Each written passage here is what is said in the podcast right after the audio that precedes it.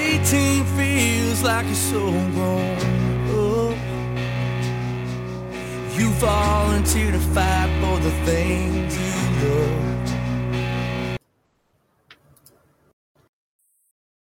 Yeah, I know. You're tuning in and you're thinking, uh, what have I reached here? Do I have the right place? Yeah, you got the right place. This is the collision of faith and politics with the Ninja Pastor. Give a check on this right here. This is a Scooter Brown band. Make it out alive. They're going to be our guests on here in just a little bit. But uh, this is the Ninja Pastor, Reverend Dr. Sean Michael Greener. And uh, I am going to be, this is going to be fun right here. This is going to be seriously fun. All veteran band, Scooter Brown band, awesome. United States Marine Corps, getting it done.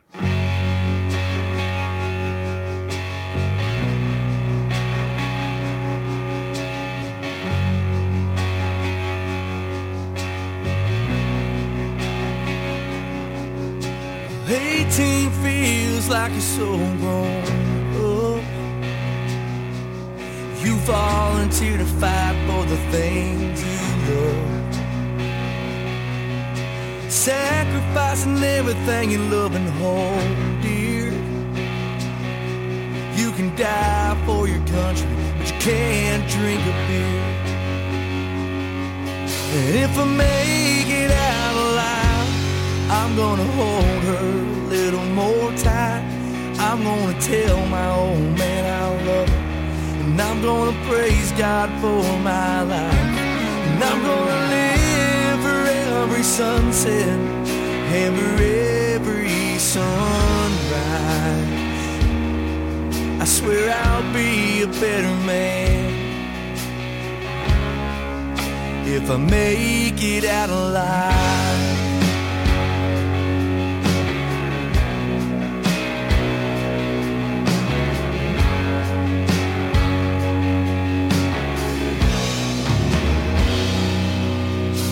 Lonesome is a lonely sound, but you never heard a lonesome till the fire comes down.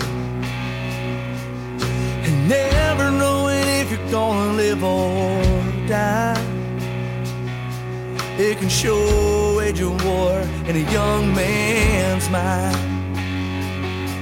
And if I make it out alive, I'm gonna hold tight. I'm gonna tell my old man I love her. And I'm gonna praise God for my life. And I'm gonna live for every sunset and for every sunrise. I swear I'll be a better man if I make it out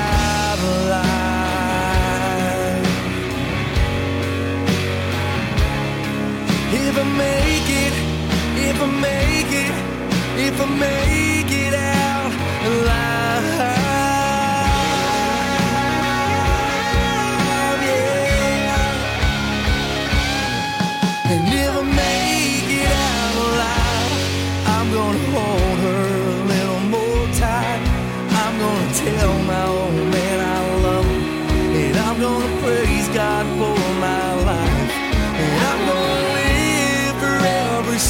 sunset and for every sunrise.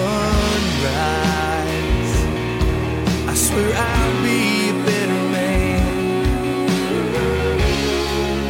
if I make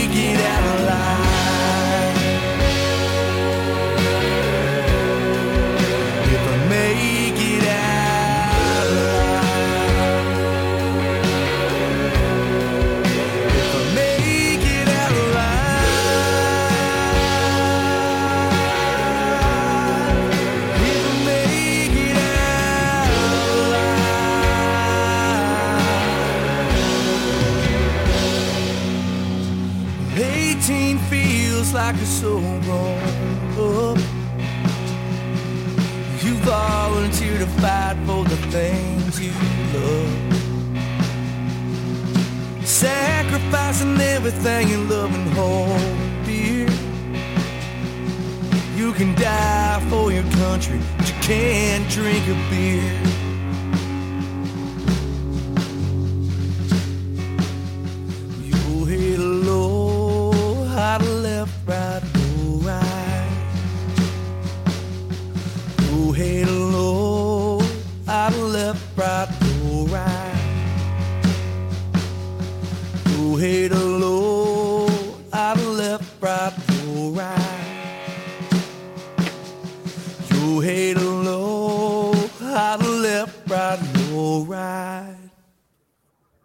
That's what I'm talking about right there, folks.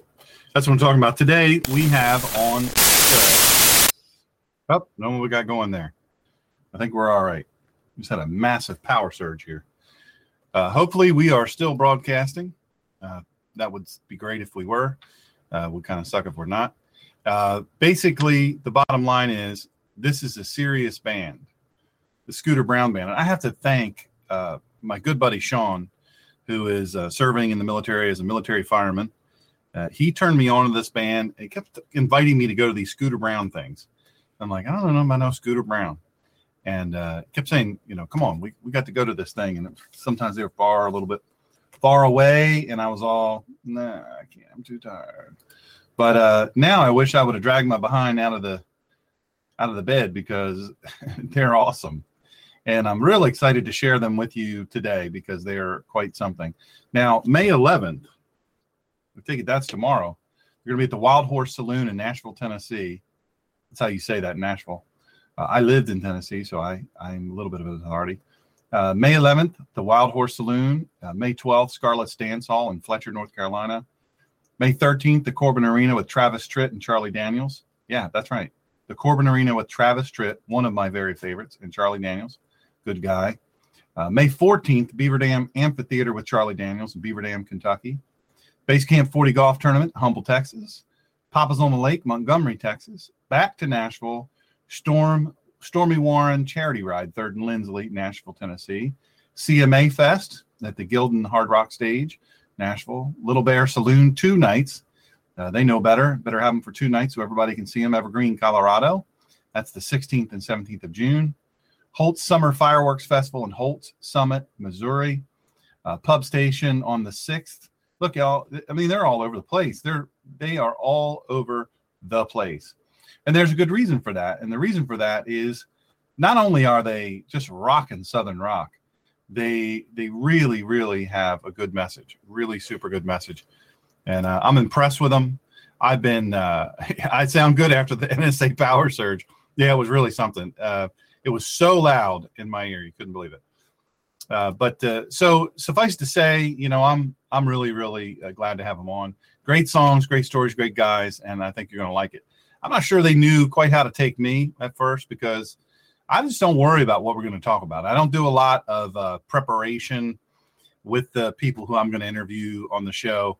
Uh, I just say, you be you, I'll be me. It'll work out. Trust me. Last week, by the way, you made that the number seven most listened to episode uh, at 1.3, 1.34, 1. Point, oh, let me look, 1.343 million uh, downloads. That's awesome. Thank you for doing that. And uh, I'm down with that. I'm really, really down with that. It works well for me. I like it. I like it. We don't make a penny on the show. We use all of our own money. So let me just give you this to uh, to chaw on. Oh, by the way, by the way, oh, Comey canned and one great band. What do you think of that title? I, am all up in that. Uh, Comey canned. We knew it was coming. We just didn't know when. You're fired. I love it. I love it. I'm going to talk about that after the band is on. Uh, Scooter will be on with us, and uh, and to tell you the truth, uh, I'm going to pretty shred that uh, whole Comey thing, shred that up, and and uh, we'll, we'll we'll get to a lot of points that I don't think America, most folks are are making. I'm going to go totally off book. I'm going to talk frankly about the canning of Comey and what it means to you. And look, I don't gloss over things. That's not what I do. I just want to run into the fire head on. And uh, my hair, I might come out the other side, but my hair will be on fire. I might be limping. And I might go out the wrong door. I might be crawling out, but I'm making it out on the other side. And if not, God will carry me home. That's the way He does. That's what He does. So, if you if you're driving your car, please don't please don't consider texting out any links or anything like that. Uh, but if you come to a stoplight uh, or you know you're in a stop sign or whatever or a parking lot, feel free to send out this link. Have people listen in. That, that's that's what we like. So here you go, gold stars. Listen, I'm privileged uh, to be affiliated with the Michael Strange Foundation. I love those people; they're good people. Uh, Charlie Strange lost his son, Charlie and Marianne. Uh, Charlie's son was taken in extortion 17, and uh, he was rolling out with uh, DevGru and you know SEAL Team Six, and and uh, and they were shot down. Uh, largest single day light, single loss of United States Navy SEALs ever in history, and it was our biggest loss, biggest one day loss in history of, of both these wars we're fighting. So we are still at war, and there still is a great cost, as is evidenced by the fact that a senior chief SEAL was just killed in Somalia. What a, a dirty, dirty place Somalia is. Um, so remember, you have gold stars all around you. There are many gold stars that listen to this show, and uh, I'm honored and privileged to have them listen to the show.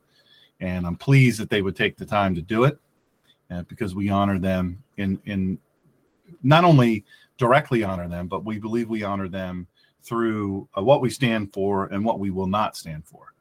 And so that's um, that's by the way, great report so far uh, on the song. They have another song I'm going to play in a minute called Olivia, and it's just killer. It is just killer. If you like Southern fried rock, I call it Southern fried rock. Now I'm old. I'm you know I'm 50.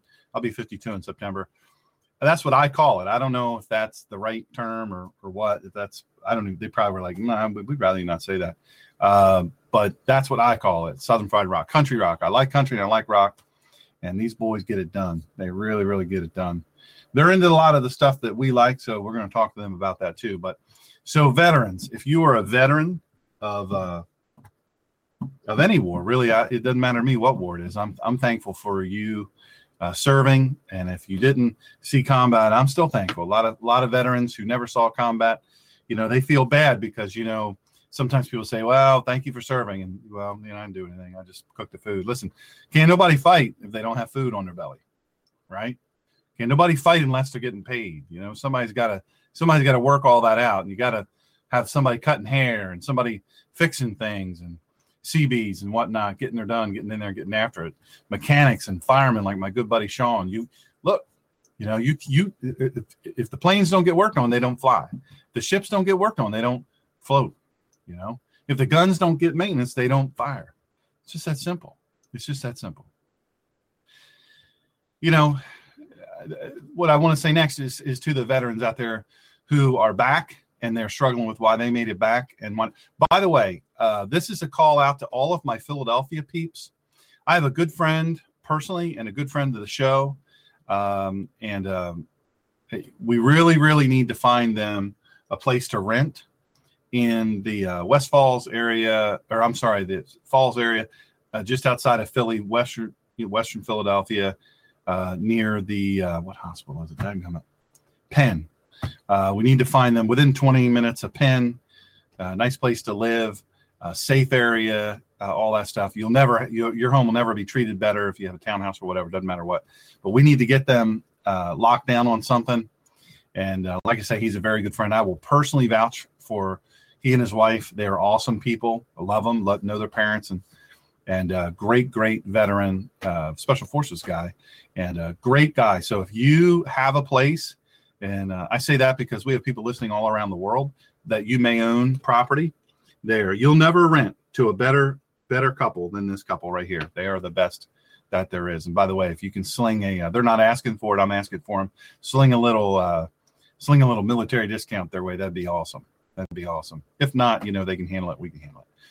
So, uh, it, you know, if you have that, get a hold of me and I'll link you up with them and it'll be all good. And we got to act quick. They need to be moved in by July. So it's uh, time's a ticking. Living Through Grief on Purpose ebook. I wrote an ebook called Living Through Grief on Purpose. I do a workshop I just recently did with with my buddy uh, Charlie Strange and uh, to the Michael Strange Foundation and and the folks that were there, amazing gold stars, just amazing people. I was so privileged. I mean, just really so privileged. Uh, love them to death and uh, great, great people, brave people, brave people, and lost their children uh, to war, Gold Star family. So, uh, if you would like that, now you don't have to be a Gold Star. You could be a veteran who lost buddies. Um, you could be a person who lost somebody uh, just recently, or maybe you've not gotten through. Now, this is designed to accompany a workshop that I do live, but uh, I believe it'll help you. There's some links there, and then you can, of course, always get a hold of me. I'm giving that book away, giving that ebook away. Now, I took a lot of time to make that ebook, uh, but now I'm giving it away. And it's for free. Uh, follow me on, but what you have to do is you have to follow me on Twitter if you have Twitter. You have to like and follow me on Facebook, facebook.com backslash the Ninja Pastor. And you have to go to theninjapastor.com and I'll send it directly to you at no charge. All you have to do is send me a message and uh, we'll send it to you. It's just a link, boom, it'll automatically open. There's a lot of active links on there. It's really, really cool, if I may say so myself. I'm working on another one right now, specifically on suicide. Suicide, and we're working on something that deals with if you lose someone to heroin. And that is, uh, you know, it's just a terrible, terrible thing that's going on. But but this one, living through grief on purpose, uh, that is uh, work I did for the Michael Strange Foundation and uh, in general for counseling people. Hey, to my buddy David Partridge, one of my very best friends, been friends a long time. That brother's been through uh, so much with me, been by my side through so much. Just a treasured friend. Thank you for listening. By the way, Jerry from Pennsylvania, we're, we are praying. Uh, please extend this to Bryn and and uh, just the whole the whole family, the whole Sellers family. Carson Sellers just had surgery and it's a pretty serious thing. Kid's been sick for a long time, and uh, we are praying that this helps. So we'll collectively pray together that that that will help him. So he is in recovery right now, and we are very very thankful to God that He brought him through it. So just remember, living through grief on purpose ebook. People say, well, what do you get from that? I don't get a thing. Uh, I paid for the program to make it. I took the, you know, weeks to to write it and structure it and all that stuff and uh, I want to give it away. And, uh, and I'm going to give that away. If you, if you, have Twitter, follow me at the Ninja Pastor. Uh, like me and follow me on Facebook. If you have Facebook, facebook.com backslash Ninja Pastor. And uh, go to my website, theninjapastor.com. And uh, follow, there's a, a, thing that pops up. Put your name and your email in there. I'm not going to spam you. I barely ever send anything out. And uh, we'll put you on that list. And then send me a message. Put a put a comment in there, and we will send you uh, the link to Living Through Grief on Purpose ebook for free. Uh, the other thing I want to talk to you about is uh, Helo LX. People have been asking me about this, and what it is is a it's a health oracle, and you wear it on your wrist. Uh, it's it's already potentially saved my life. Sent my loved wife several warnings when my blood pressure, my heart rate, my respirations weren't right, uh, and they weren't right. Uh, and but what's cool about it is it not only does that. See, I'm I'm all over the place you know when i'm well enough to walk i uh, i'll go take photographs uh, and i'll be out in the middle of nowhere really really and truly out in the middle of nowhere. And this will send my love wife a message and it will tell her exactly where i am. And uh, you know it, it's just pretty darn amazing. If, if i might say so myself i'm stunned by it. So i put together this little website. It's uh, http colon backslash backslash say Helo, not say hello, say Helo, S A Y H E L O dot Wix site, W I X S I T E dot com backslash Dr. Shawn, D R S H A W N. Better yet, you know, just, you know, send me a message. I'll send you the link. And it's, it's really, really amazing. Um, I'm blown away by it. It's kind of like one of those other wearable fitness devices. Uh, but it, but it is so far above that. I, I just cannot tell. This thing will do an EEG on me while I'm sitting there. Yeah, absolutely. It'll do a heart examination. It, it does my steps. It does does all that other stuff, and it does a detailed analysis of my sleep every day. Uh, it's extraordinary. It counts my rep, res, uh, respirations, all that stuff. It's absolutely stunning. I, I I'm blown away by it. I really, really am. So uh, I'm very, very fortunate uh, to to have this, and I'm going to tell you all about it. But listen, right now we want to bring on the line uh, Scooter Brown. And Scooter, you're going to have to tell me. This is Dr. Shawn, the Ninja Pastor. Uh, welcome to the show, The Collision of Faith and Politics. Good to have you. Hey, glad to be here, man. Appreciate you. Oh, it's my pleasure. Now, you live in the great state of Texas, or you're from the great state of Texas? Um, I lived in Texas for a long time. I live in Tennessee now, but I'm actually originally from Colorado. Hmm. Well, you've been to some of the best states. I mean, that's uh, I, I love all three of those states Texas, Colorado, and Tennessee. I lived in Tennessee for three years and loved it. And uh, Texas, that's kind of my dream to move there. It's an awesome place. In Colorado, I want to I want to go hunting in Colorado. That's that's my big thing. Want to go oh, hunting, oh, yeah, bow man. hunting though. I'll, I only do bow hunting. So, uh, but um, uh, anyway, well, welcome to the show. Man. Yeah, man, appreciate you having me. I, am a I'm a bow hunter myself. I shoot a, a longbow, and I was out in western Colorado uh, about uh, two years ago doing a, a bear hunt with my longbow. Uh, it was wow. pretty pretty gnarly. It was pretty cool. That's awesome. I have a uh, I, one of the bows I have is a um, I shoot a Bowtech compound bow, but Uh, the other bow I have is a crossbow, and it's called a Coda bow. And the inventor of this Coda bow, he used to be um, what is that gun manufacturer? SIG Sauer. He used to be the CEO of SIG Sauer, and he's a friend of mine. He's right in West Chester, Pennsylvania. But what's crazy is he and his buddy, they longbow hunt. Uh, what in the world do they hunt for? They hunt for some gigantic, I mean, elk maybe. Uh, and I'm telling you, this thing is unbelievable. And it it you know he has he has invented one of the most amazing crossbows I've ever seen. Yet he he is going on these hunting expeditions with this longbow. It's it's just so simple, you know. It's just simple and clean and amazing. I'm I'm blown away by it. I really am. Yeah, there's something about hunting with a longbow that you have to, you know, you're using all your your basically your instinct on on hunting. It's basically it's about as archaic as it gets, besides throwing a spear or an atlatl. yeah, yeah, it is amazing. So, how long have you been hunting? Uh, I've been hunting on and off all all my life. Um, uh, I I don't get a chance to do it as often because I'm always out touring, um, playing shows. But I actually uh, of, a, of a co-founder of a of a nonprofit that called Base Camp 40 that takes uh, combat veterans on hunting and fishing trips. So I get to spend some time doing that, kind of just helping guide and stuff. So it kind of keeps keeps me satisfied um, to to be just to be out in the woods. I love that. So you're going to be in Humble, Texas on June 2nd doing a Base Camp 40 golf tournament. I'm assuming raising money for yep. that. That's that's awesome. That is awesome. Yep. Well, I I told the uh, the audience uh, now last last and we'll see how well you do.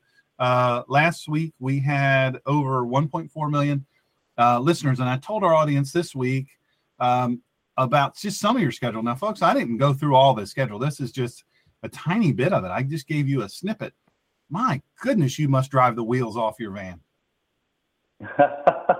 yeah, we put some miles on, man. We've been doing it for a long time, and uh, that's that's what I love about music. Like I, I love the journey. I love the uh, just hitting the road and and seeing a new city or a new town or a new piece of this amazing country that I haven't seen before, and um, I, I, love getting out on the road. It's, it's it's one of the reasons why I love touring and playing music.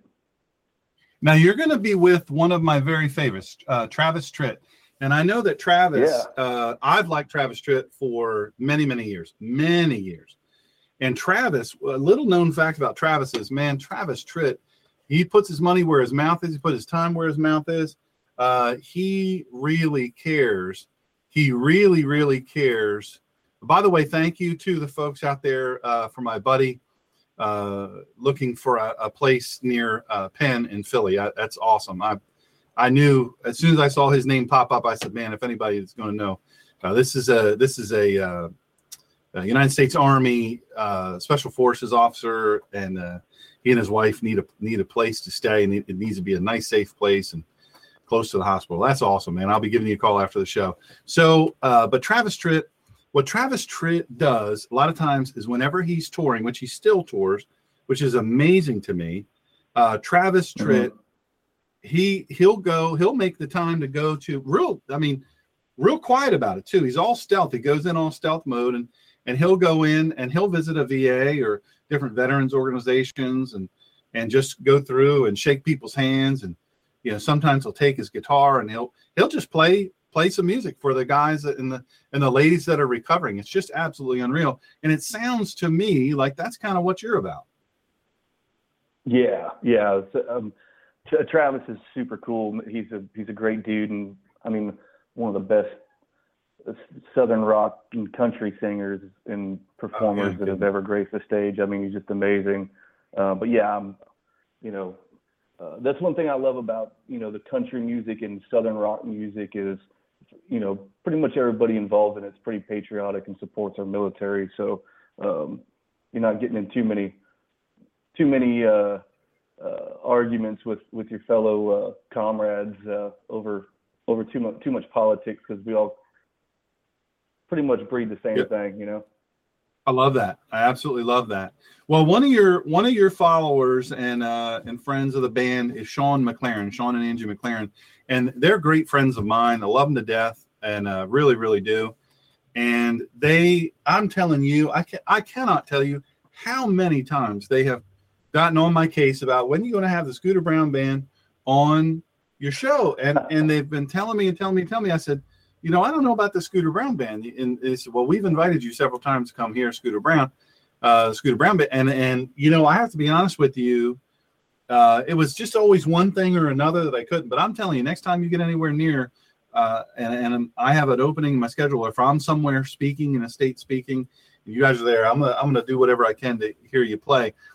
But what I want to do is I want to direct the audience to if you're on Facebook, go to the Scooter Brown Band Facebook site. And I'm telling you, there's yeah. a lot of stuff on there ab- about uh, what you're about. And I like uh, it's very simple. It's not a real clogged up thing uh, that's confusing. And your mission is real simple. You write original music, you travel the road, and you perform that original music you just wrote to whoever will listen. And look, it doesn't get any more simple yep. than that, folks. It's it's just let's get it let's get out there and let's make some good music that means something, some good stories. Uh, now you you are a United States Marine Corps veteran. I, I thank you for your service. I am a Navy veteran, uh, and oh. and then other government agency after that. And I I have to tell you, I worked with a lot of Marines and I loved them.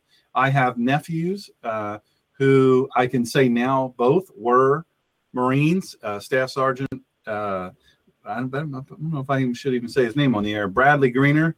He uh, he just uh, he just received his DD two fourteen, and he is headed to Texas.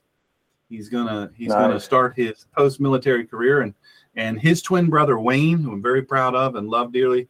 Uh, Wayne is a police officer in Connecticut, so uh, they both served. Oh, and, cool. And they boy, boy, they look like Marines too, man. They're square jaw, all piped out, you know, and and uh, got all the right kind of tattoos and whatnot. But thank you for your service in the Marine Corps. Now, somebody told me, and I don't know if, if this is true. You know, I have a little bit of intel out there, and somebody told me that you were the guy uh, in the in the barracks uh, or out, you know, on patrol or whatever, back at the operating base, that you had your guitar and you would always be singing and uh, just just really uh, doing music all the time when in downtime when you weren't working out and working on your weapons and all that stuff you uh, you know you were singing. And people used to tell you look man you ought to do, ought to do this for a living. What's the matter with you doing this marine corps business? You need to be out there making music. Yeah man. You know it's crazy because uh, music's always been in my blood as far as i've loved music um, but growing up, I never had a, a, an outlet for it. And uh, when I joined the Marine Corps, I'd never played an, an instrument in my life. And uh, uh, within the first few weeks of being in the fleet, I met one of my best friends, who's still one of my really good friends today, um, who had a guitar and he knew a few chords, and I just became really intrigued with it. And so I would uh, I'd borrow his guitar uh, and I'd and I'd keep it you know, and, and he'd come down and try and get it from me. And finally, he said, "Hey, grab your checkbook. We're going to the uh, music store because uh, you need to buy your own guitar because I'm sick of you stealing mine all the time."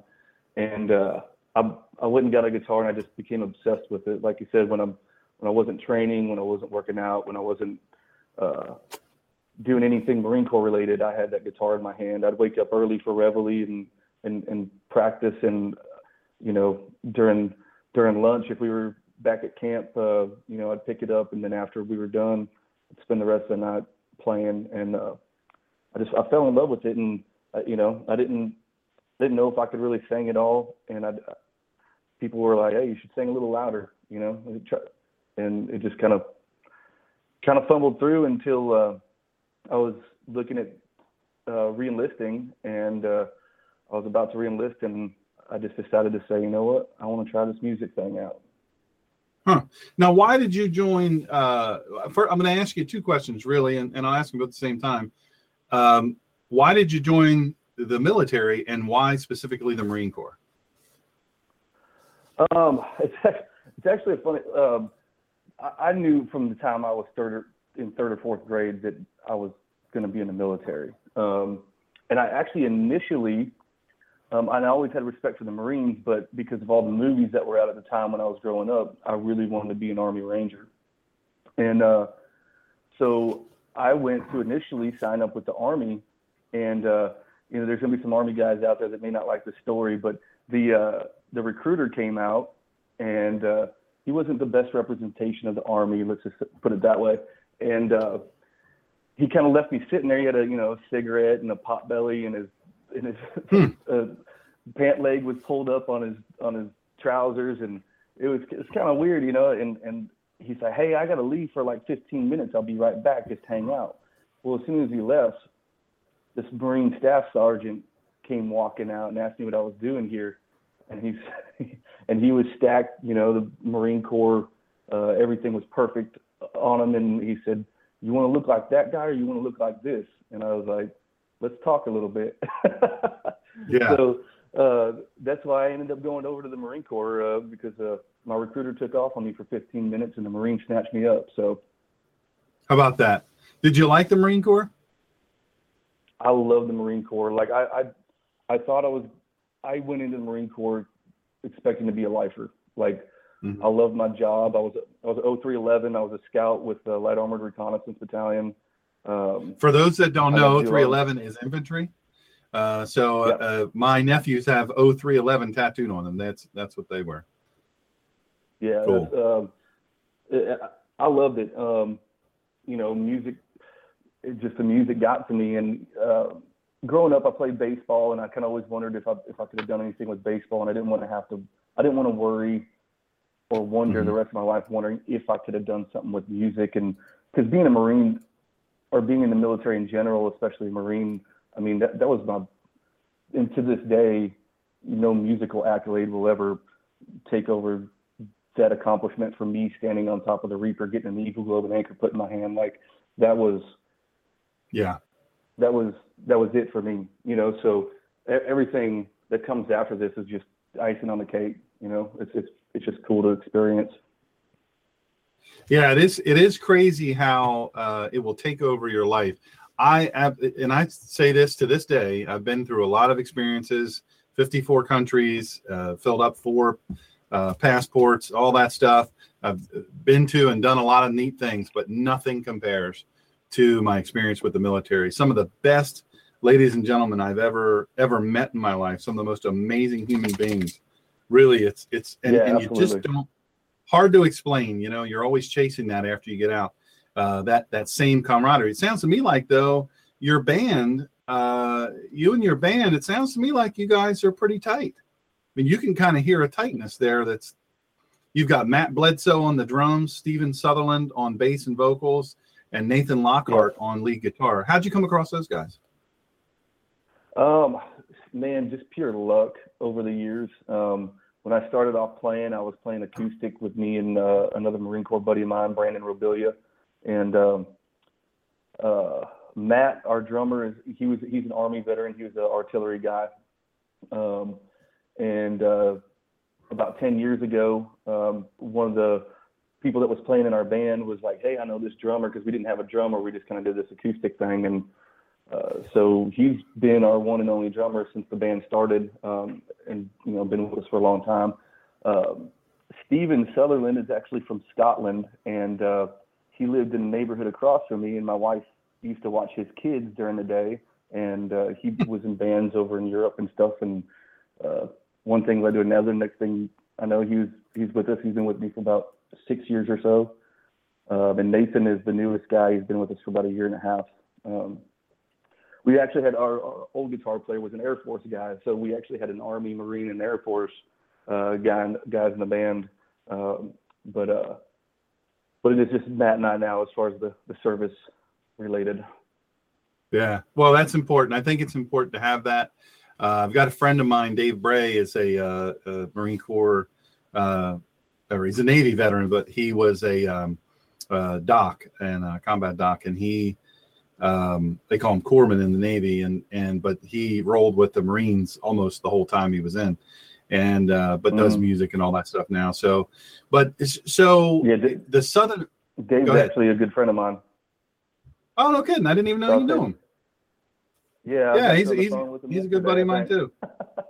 Well, tell him the Ninja Pastor said hi. Uh, He's he's a great guy. I love him to death, and and his family. Yeah, well- so, uh, well, uh, you know, it sounds to me like a lot of this just kind of God kind of put into place, and then you answered yes to it. The Southern rock and country. Is this because you know it says you're from Midlothian, Texas, um, and, and, I know that's real huge there and, and throughout the great state of Texas. But it, was the Southern rock just what came to you, or is you said you know if I could play any genre, this is what I want to do? Yeah, um, I actually started off a lot more straightforward country. Um, we always had a had a little bit more of a rock and edge, but uh, I started off just being a straight up, you know, three chords in the truth uh, type of thing, and it just my um, I I don't want to say I got bored with it, but it just my mind kept wandering further um, to to create, you know, to create different music, and um, mm-hmm. but I've always loved southern rock. I've, I grew up listening to everything, you know, from classic rock, southern rock, rock. Um, country bluegrass. Um, I, I, I, like just about everything. Um, but the Southern rock just, especially in the last three or four years, just really started speaking to me. Like I felt just really passionate about writing it and playing it. Um, so we kind of morphed from being a little more country to being a lot more rock and roll. Um, so it's kind of been a work in progress over the last 10 years of really kind of figuring out who we were as a band and who I was as a performer, writer, and singer. Um, mm-hmm. If you go back and listen to my records that I put out in you know 2009 and and and from then on, I mean the the change is pretty dramatic. And we're actually we we're just finishing up a new record right now um, called American Sun as the title track, and I've had the honor of uh, Charlie Daniels singing mm. on the title track with me on it. Um, so we're we're fixing to put that out uh, probably the beginning of July, uh, and I'm really excited about because it really represents what we do today. Oh, that's cool. How did that How did that album come about? Like, what the? I'm always interested in the process. Like, I I write books and uh, ebooks and stuff like that, and, and poetry and all. Um, but the how you know how I write what I write, I guess that maybe there's some there's there's some uh, common ground there. But how do you come to the writing process? You know you're traveling a lot, uh, your sit down time. I'm sure you're always hunting around for a phone charger and place to sit and all of this. I mean, it's just mm-hmm. such a busy, busy time, especially looking at your schedule. It's just unreal. I don't know how you do it. Uh, but at the same time, you have to uh, you have to write if you want to do more music. You have to write. But how does that process happen? How do you how do you go about that?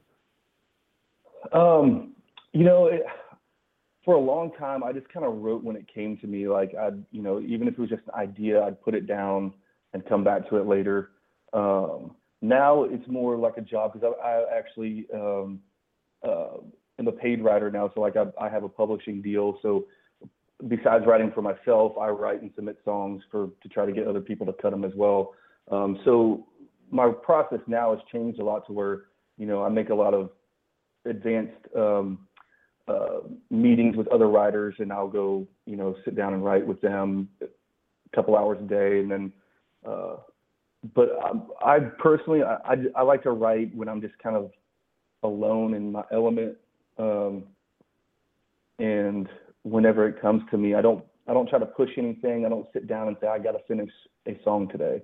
Like if I, if mm-hmm. I start feeling like I'm stretching for something, I just put the pencil down and walk away from it, and and I come back to it when it feels right, you know. So, uh, but I, I write a lot. I've, I've I've written a lot of songs over the last uh, ten years or so, and it, it's part of the job that I love. Yeah, I just I love creating sure music and coming up with a different way to tell a story. And as a songwriter, a lot of stuff I write is you know personal experience. Um, so it's kind of it's kind of cool to put put that down. It's kind of like a it's like watching a child grow. You know, when uh, you find out it's like when you find out your wife's pregnant. It's like when you have the idea for a song and then you put it down on paper and then you watch it grow from paper to a a guitar mm-hmm. and a voice behind it, and then you take it to the studio and all of a sudden it's a full blown song that you know just came came from your head. Probably, I would imagine the same way with books. You know, when you finally open up that book for the first time uh, yeah. You know, after it's published, and you know, you smell the paper and and skim the pages through your fingers, and you're just like, oh yeah, this is awesome. Yeah. Yeah, yeah, and it, and what is cool about it is, like you say, it's you know the story of going back to the beginning. Um, I like uh, I like to hunt, so I like to be out in nature, and I'm into photography, so I'm I'm always out in nature with something that I'm aiming, and um, and I have to say, it's during those times that I get inspired. Now, sometimes when I'm hunting, I have greater uh, inspiration than other times, and sometimes I don't and of course you always like the greater inspiration times but sometimes things will pop into my head uh, while i'm out there and i've often thought man you know how to bring a little piece of paper or something but you know use your phone your little smartphone and tap out oh yeah this or that or uh, but you you know you got to tap it out. You got to because you think you'll remember it and you won't. And uh, i'm sure that's probably Mhm. happened to you. You're somewhere you're real sleepy you've been on the stage for hours and you know singing your guts out and and you, you're lay down you're finally able to go to sleep and then all of a sudden you think of something and maybe there was a lot of times where you said oh yeah i'm going to remember that tomorrow. And then you wake up tomorrow you're like what was that i was thinking of? I can't remember. Oh yeah, man, it's horrible too. You're like, that was the number one song. Yeah that one that one was going to Where? that wasn't going to get you the double garage that was going to get you the house with five garages but it, it didn't happen because you didn't write it down true story Man, true I'll- I'll story take a I'll take a, I'll, ta- I'll take a double wide with uh, 100 acres, man. I'm fine with that. You know, what? I'm going to tell you something. It's funny that you just said that because I'm I'm a country boy. I grew up in uh, southern Delaware. I know people don't think of Delaware as country, but southern Delaware. There's only 3 Mhm. counties in Delaware: Sussex County, New Castle County, and Kent County. Uh, is a real small state, and uh, Sussex is the most country part of it. And and but I did. I literally grew up on a farm, and uh, we didn't farm it. Somebody else farmed it. But and there's woods and water all around. And I'm telling you, I was so privileged to grow up there. Uh, the house wasn't very fancy. It was old, 150 year old house, no insulation, single pane windows that let the snow in when the wind blew, and uh, and Mhm. we heated exclusively with wood. But I'll tell you what, being able to go out into the acreage and see so much wildlife and and to experience Yeah. them, not just when I was hunting, you know, for food, but also just the experience.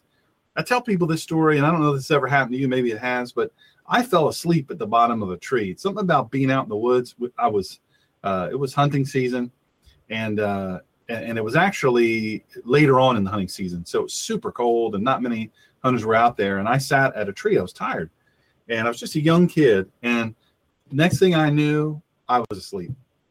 But the next thing I knew after that is I woke up hearing snorts and feeling like somebody was watching me. I opened my eyes only to find a deer right in my face, you know, kind of snorting and breathing hard and looking me over like, what in the world? I have a gun there and I just enjoyed watching. Now the deer wasn't a deer I would have shot anyway, but the point is, is, is there's just something special about being outside hunting, combining your favorite you know, things, just being out there around it. So I agree with you. Acreage is the thing. God doesn't make any more land that I know of. So uh, that's the way to go. So you guys, when you travel, how do you travel? Like you, I'm looking at the schedule, and I I got to tell you, these tour dates are. This is kind of brutal, man. This is now. When does your when does your new? uh Do we still say album? What do we what do we call it? yeah, Now? we- CD. Yeah, we still, yeah, we still say album. You know, I- record album. It's still the term that's used today, I guess. I got you. So you're going to one of my favorite places. I'm gonna have to tell my buddy. My buddy, uh, he was on actually last week. His name is Andy Stumpf. He's kind of a famous Navy SEAL, one of the youngest ever in DevGru, uh, and he's also a world record holder. He was on last week, and uh, he flew a wow. wingsuit, uh, 18 miles, laterally 18 miles. Yeah, pretty amazing guy. And he's moving cool to that? Montana. So I'll have to tell him you're going to be out in Montana. Maybe we can uh, have him come check you out and uh, and, and see what you're doing there because you're going to be in. Montana for several dates. Yeah, the, actually, the um, the one the date that's uh, uh, at Pine Creek Lodge in Livingston, which is right there in, in Paradise Valley. Um, Yeah. Beautiful. Like I'm, I love Montana and Colorado. Like I love just being out there. Um, but that is Oh, yeah. actually um, it's it's the eighth of July. But that's actually a, another fundraiser that I'm putting together for for Base Camp 40 and um, another organization that's uh, based out of Montana. Um, we're do, all the proceeds from that show are going to go to um, to these two vet, to uh, Base Camp 40 and uh, I cannot think of the name of the other organization right now, but it's two. They're both 501c3 nonprofits. Uh, the other one Nice. is uh, they do fly fishing for veterans, and then of course ours is we do hunting and fishing trips um, with base camp. Oh, awesome. Awesome. That's awesome that you're doing that. Now, Base Camp 40, give me a little more detail on that because we have a pretty generous audience. Um, how did that come about? Base Camp 40. What's first of all, what's the name about? Uh, well, so Base Camp 40 is uh, the name is the the, the area, uh, the section 40 of the plot in Colorado um, that we mainly hunt in that it started in. But uh, my partner Paul Bristol actually hired our band to come do a deal about five or six years ago to raise money for the hospice in Grand Junction, Colorado. Um, his Hmm. father had just passed away, and he wanted to do something to give back to them because they took really good care of his dad. And um, and uh, he took me to this place called the Bedford Ranch um, up in Glade Park, Colorado, and it was one of the most spiritually awakening moments for me uh, that I've had in a really long time. This, this, there's this rock out there called Mojo Rock, and he takes me out to this rock, and it overlooks this amazing uh, mountain landscape and canyons, and um, it overlooks into Utah to the La Sal Mountains, and it, it was just incredible. And I just, honestly, for the first time uh, from being home and from Iraq, I, I felt like like I was home. Like I felt Mhm. at peace inside myself, just look, just being in this spot. And I and I said, man, would you you should share this with other veterans. Like this is this is moving for me. Like I can't explain it, but it it is. This mountain is amazing. And so we kind of parted ways, and we we started talking, and uh, you know after that trip, and decided that you know we were going to try to do this thing, and a, a bunch of landowners up up in that area were really generous to to let us use their property and uh, and their houses, and they would donate the tags, and um, so we started it there, and then it's just gradually moved to now we do do hunts in Colorado, New Mexico, Texas, Louisiana, Kentucky. Um, we do a fishing trip in British Columbia, um, and we're still we're a small organization. We run about you know around 60 guys a year, I'm guessing. Um, but we kind of like it that way because it, it's uh, everybody's always part of the family. Once you come through, you're you're always welcome.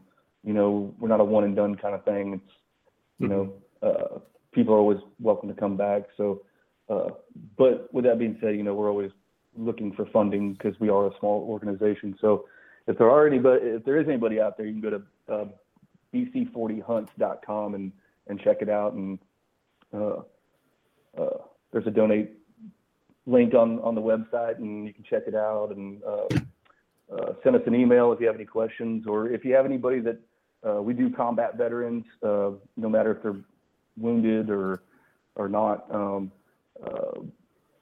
so if you have anybody that might could use a hunt or some time out in the woods, you know, there's a place where you can go on there and, and, and submit somebody's name and you know kind of tell their story and stuff like that as well. Oh, that's awesome. That's awesome. I uh and I will tell I'll tell my buddy Andy Stumpf about it because you know he's he's uh he's a purpose driven dude. I mean he, he's uh he he has a um, a uh, website called Confessions of an Idiot. It's a blog, and allegedly he's the idiot, but a smart smart dude and really really um really interesting how he thinks. He's an intense thinker, uh, but. Mhm. Uh, you know, I, I'll tell him about that. That seems like something that'd be right up his alley to, to play a part in because he's a hunter as well. Well, I tell you, it's it's Yeah, an yeah. interesting story that you have. I mean, it is. Um, I think that when I, you know, uh, I'm a big Joe Bonamassa, and I was a huge SRV fan, Stevie Ray Vaughan. Uh, Oh, I was just killer. a huge fan of him, and uh, and so when I listen to music, I um, I don't have that much time. So when I listen to music, I'm really really thoughtful about it, and I, I switch through kind of quick. If it doesn't catch me and the sound isn't it isn't what I'm what it doesn't resonate with me somehow or another, then I just move on. And in yours, everything that I've listened to, and I appreciate you sending me those MP3s or those WAV files so I could uh, click them on here. And I'm gonna play a show when or play play Olivia. I love that. Um, you you sent two good ones because I'm I'm into both of those, and uh, So I'm gonna play those for the audience so they can have an understanding of your flavor. But I say all that to say this that your sound is even though we could assign a genre to it, uh, it is a unique sound. It's it's a uh, I guess I would call it unpretentious. You know, it's I unpretentious. that, It's man. That's that's that's a Well- that's probably one of the best compliments you could ever get as a musician. Trying to create your own music anyway. Yeah, yeah. Well, you're welcome. It's true. The truth shouldn't always have to hurt. And and uh and so when I look at your when I look at your music, I would call it that. I would call it unpretentious. It's very high quality music, very clearly, clearly, uh, highly skilled, um, highly, highly skilled musicians. I mean, there's no doubting that. Uh, your guitar player, excuse me, he he is very, very good. Your drummer is excellent. Obviously, you have a rich guitar sound in there with not it, it's uh, I don't know. You know, I was a I wasn't a drummer in, in, in any way, shape, or form at that class, but um, I did play the drums and and when the drummer overpowers the rest of the band, it's you're always trying to listen around the drum, and yours is perfectly blended. So this new album that you have, it's called American Sun. Yeah. Okay, so Yeah, that- I'm assuming that's We're, we're looking at. go ahead. Uh, I said we're, we're we're trying to get get it out um, in July. We were trying to push it. We were trying to get it out in June, but um, uh, it just probably isn't going to happen in time. So we're we're looking at July. But um, American Sun is the best we've ever been. Um, the guys in the, the all the guys in the band just uh, killed it on this record. Um, and that's one thing about us is we play our own. You know, there's not very many bands out there that you know that are signed to you know labels or whatever that um, that write their own music and play their own music on the record. Um, you know, there's it's a lot of you know studio musicians, and we're just we're really proud of the fact that we we we write it, we play it, we record it, and we we Yeah. live it like this. It's us. You Very know? organic. It's very, very organic. Mhm. Yeah, I like that. Now, I'm told my buddy Sean tells me that uh, we have uh, had a mutual friend in Chris Kyle. I always tell the story Mhm. about I was so proud and excited to get my lizard skin boots from Amarillo, Texas, and I was headed to Vegas to to uh, do this shot show thing, and and uh, and and uh, Chris and I had been talking back and forth about you know, hey, wh- where are we going to catch up and this and that, and it's before American uh, Sniper had really, really taken off. And Yeah. uh, so I went in and there was these shoe shine fellas, and I, I said, Hey man, let me get these new boots shined, which was stupid. Uh, because uh, Texas Kyle, Chris Kyle told me, uh, well, what happens is, is I, I pay this fellow money to shine. He says, you want them really shiny? I said, shiny as you can make them. And so I pay the money. I walk into the restroom right around the corner, and who's there but Chris Kyle? And of course, you know, the biggest hug I ever got in my life, just about broke my back. And he's standing on my shoes, on my boots. And uh, I just bought them and just gotten them shined. And he's standing on them. I'm like, man, what are you doing? Stepping on my boots. He goes, ain't nobody, ain't no real cowboys to have boots that are shiny. And uh, so we, we had a good laugh about that. And I, I'm thinking him, I think him literally every time, uh, every time I wear those boots. And so apparently you, your drummer and Chris had some sort of connection. Um, well, I, they, yeah, they, he he got choked out by Chris. Um, Well, that's no yeah, surprise. Chris- let me Chris tell you. a- Yeah, Chris was a buddy of, of, of mine, and we actually uh, met. Chris came out to a Base Camp 40 hunt, and that's where, where I met Chris for the first time. I didn't, I had no idea who he was, and when when we first um, were introduced, somebody says, "Hey, Chris, this is uh, this guy I was telling you about. Um, he's got the band, you know, as a Marine." He said he looked at me dead in the eye before we ever shook a hand or anything. And he said, "Yeah, I heard there was some jarhead up here that thought he could sing." And I looked back at him and I said, "I heard there's some squid out here that thought he could write books. I hope you brought a few in case we need to start a fire later." And Chris just looked Oh. at me and just with that big crooked grin, and he, and he and he looks at me and goes, "I think we're gonna be friends." and then we just hit it off, you know. So Yeah, uh, he's hard he was not to like. He is, man. It's like you feel that he's he was larger than life and um, Yeah, uh, but humble, an ama- but amazing but so person. darn humble. Yeah, Oh, he so was, darn yeah. humble. It's funny because he uh, he and I would talk on the phone, and uh, he'd ask me about this or that, and I said, "Man, I think your book's going to be a a bestseller. I just have this little book. This is no big deal." But I said, "Your book, I think, is going to be a bestseller." No, no, it ain't. I said, "Yeah, I think I think Chris, I think your book is going to be a big deal." And uh, Yeah. and he was like, "I don't think so." And I said, "No, you're you are a uh, you're a celebrity." He goes, "No, man, I ain't no celebrity." he says, you know, I'm just regular. And, uh, but he, the thing that I love about him is during his lifetime, he did good with his life in whatever circumstance was presented to him. He did well with it. He, and by well, I mean, he Mhm. did good. He did, he did good. And, and I mean, most people, if they don't understand combat, they don't understand war and the war fighter. Sometimes the good that you can do is to be highly efficient at what you do. And as a sniper, uh, I don't ever think of uh, sniper as being a guy who kills people for a living. I think of the sniper as the guy who saves his buddies, his battle buddies, for a living. Because if he's not up there doing what he does well, you, you know, the 0311 boys just get plinked off. And, and, uh, you know, Iraq Yeah. and Afghanistan, these are places that uh, they've got it figured out. That that's their home turf. It's just like sharks and humans. The sharks own the ocean. If we think we go in there, and the only thing that evens us out uh, as a warfighter is the sniper, you know, and and having the Mhm. eye up high and and the and the rifle that can reach long and long and and fast. And so, well, listen, I, I appreciate what you do. It's been a pleasure to have you on. I know you got a hundred thousand things to do, uh, and uh, we're to play you out, play um, Olivia out. Can you tell me real quick uh, and tell the audience real quick what Olivia is all about?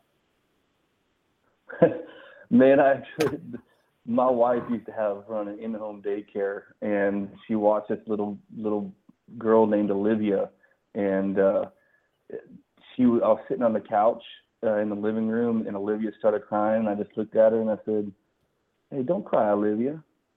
And then I was just stopped, and I said, "I think that's a song. I'll be right back." And I went and, and wrote it. I started writing it. Uh, so it was just, you know, one of the things that was spur of the moment. Something hit me and Yeah. and I wrote it. Isn't that funny how your song came of just that one little thing? Uh, and I think it's interesting too about how you write your music is is somewhat atypical nowadays because some uh, a lot of times you know people talk about the real terrible experience they had or the you know the great thing that happened but you talk about life just general life Yeah, i like that yeah, I like it. I think that makes it real and and and it makes it relatable. Like I say, it's unpretentious. Your audience is an unpretentious bunch. They're they're, you know we. I guess I'm part of your audience now. We listen for authenticity. We listen for uh, obviously you can't suck at your instruments and can't suck at singing. You may have a great great uh, lyric, but if you suck at your instruments and you suck at uh, singing, there's nothing to listen to. I mean, you just have to force your way through it you just have been better to send me the words on a text. Uh, but when you combine excellent, excellent lyrics, and I think this one, this one's really, really good. So I'm super excited. Uh, listen, whenever your album comes out, it'll be finished when it's finished, and I'm sure your many fans will be excited to hear it. And when it does come out, you let us know, and uh, we will be sure to tell our audience all about it. Hey, listen, man, be safe Yeah, going to your next place. Yeah, definitely and for sure. You know, you let us know, and we will we'll be all over it, and uh, we'll get it out to the folks, and we'll make sure they know how to get it. How can they get their music right now? Uh, everything we have is on uh, iTunes, uh, Amazon. Uh, we have our own Pandora station, Spotify, all that stuff. So anywhere where, where music can be downloaded, streamed, or I think you can actually order it from places like Walmart and stuff like that online uh, for hard copies. So um, just just Google in Scooter Brown Band and something should pop up somewhere. Awesome. That's awesome. Well, I tell you what, it's just been an absolute pleasure to have you. Uh, we're excited to have you on, and and uh, you you have done uh, Scooter Brown. Oh wait, whoa, whoa, whoa, whoa! Somebody just sent me. What's the deal with your nickname, Scooter? Um, it it was a joke actually. it was, oh man, dude. I got stuck with this name from a joke. I've never been called Scooter in my life. And my Marine Corps buddy, when we got out, um, we got our first paying gig out in the Houston, Texas area, and uh, they needed a band name. We didn't have one, and he knew I hated being called Scooter, and mm. so he had the bar put Scooter Brown on the marquee oh. so they could advertise for it. And I pull up and I'm like, you gotta be kidding me, man. And so, you know, he's laughing inside. Well, you know, a ton of people came out to this show that was friends and family. And so bars started calling saying they wanted to book Scooter Brown band. And then when we put the hmm. the band together, we actually tried to come up with a, a real band name. And finally somebody just said, Man, why don't you just keep it? It, it fits, it sticks, you know? And so uh I kept it and now I'm a six foot three, tattooed, long haired scooter marine. I like it. I like it. I like it. It stuck. It worked for you. That's all that matters. Yeah. That's all that matters that it worked. Yep. Well, listen, uh, thank you for answering that. I sure appreciate it. We're going to play you out with Olivia. And folks, you got to make sure that you look up Scooter Brown Band. They're doing good work. Uh, they're not just a band, they, they are an influence on culture. Uh, the songs that they write and sing are solid quality music with a, a really, really great message and uh, really super well done. Super well done. Thank you for joining us, man. I really do appreciate it. Yeah, I appreciate you guys having me on, man. Thank you. No worries. God bless you.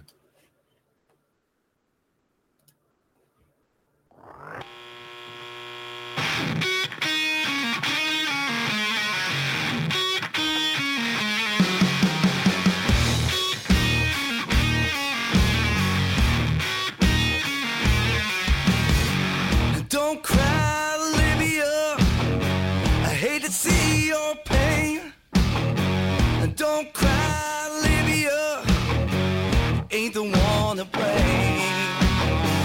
Don't cry, Olivia.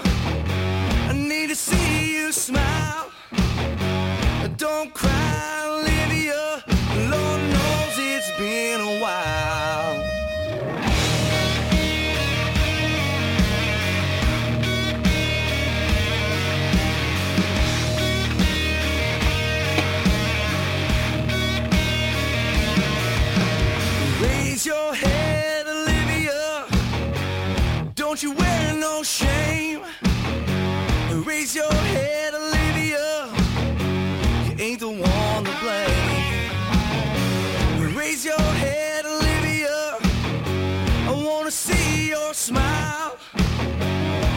your head.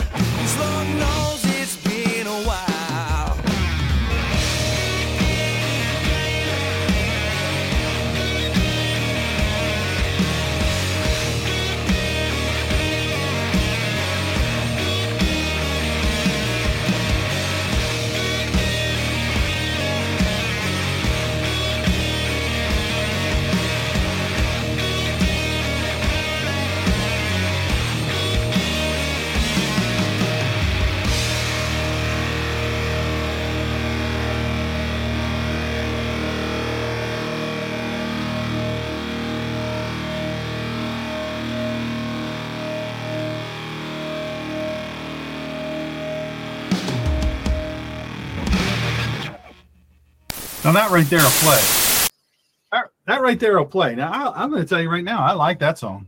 I like that song. Now, if I could have cranked that any louder, I would have. Trust me. And a little bit later, after I go off the radio, I'm going to crank it up just as loud as it'll go. Love that. Love the story behind it. Just a little girl crying in a little in-home daycare. She's just crying, and you know it struck him, and and there you go. Scooter Brown. You got to support this band, Scooter Brown Band. Really, really awesome. And uh, it's funny that this the six degrees of of separation because uh, you know Chris Kyle scuffs up my boots. We become friends before he becomes famous, and uh, we end up bumping into each other. I knew he was going to be out there, but I didn't. I wasn't positive we were going to be able to spend any time together. And then you know, just a short while afterwards, he's he's murdered. And uh, and then here, uh, Scooter Brown knows him, and his drummer gets choked out by him, and uh, which I can understand. I tell you, the, the funny thing about Chris Kyle is the dude. Uh, he he wasn't that you know he he was a big enough guy, but he wasn't that big of a guy. And but he just was strong. He was country strong, just country strong. And I have to tell you, it's just a pleasure to know him. And and uh, and then hear Dave Bray and and uh, of course, uh, you know he's been a friend of the show for a long time. We love what he does, and uh, we appreciate what he does. And Scooter Brown. Well, I tell you what, that was good to have him on there. Thank you to my my great friends Angie and Sean for keeping on me. You know, you got to keep you got to keep on me, as you well know. You got to keep on me because, um, you know, but but it'll come. It's I generally find that if uh, you stay on me, it'll come. Hey, remember, living through grief on purpose ebook. I'm giving it away free. Uh, follow. All you have to do is if you have Twitter, follow me on, on at the Ninja Pastor on Twitter at the Ninja Pastor. Uh, like me and follow me on Facebook if you have it. Facebook.com backslash the Ninja Pastor and at the Ninja. Now we're moving. It's be like, well, there's not that many likes on there. Um, we're trying to move everybody over to that from the main page because we have limitations with what we can do on the main page. We'll cross post everything to the main page, but so like us and follow us there, and then uh, go to theninjapastor.com and uh, fill out the little thing, just your name and email. That'll put you on the list, and we'll send it to you at no charge, directly to you at no charge. So, and then you can share it with whoever you want. But I really do appreciate uh, you doing that.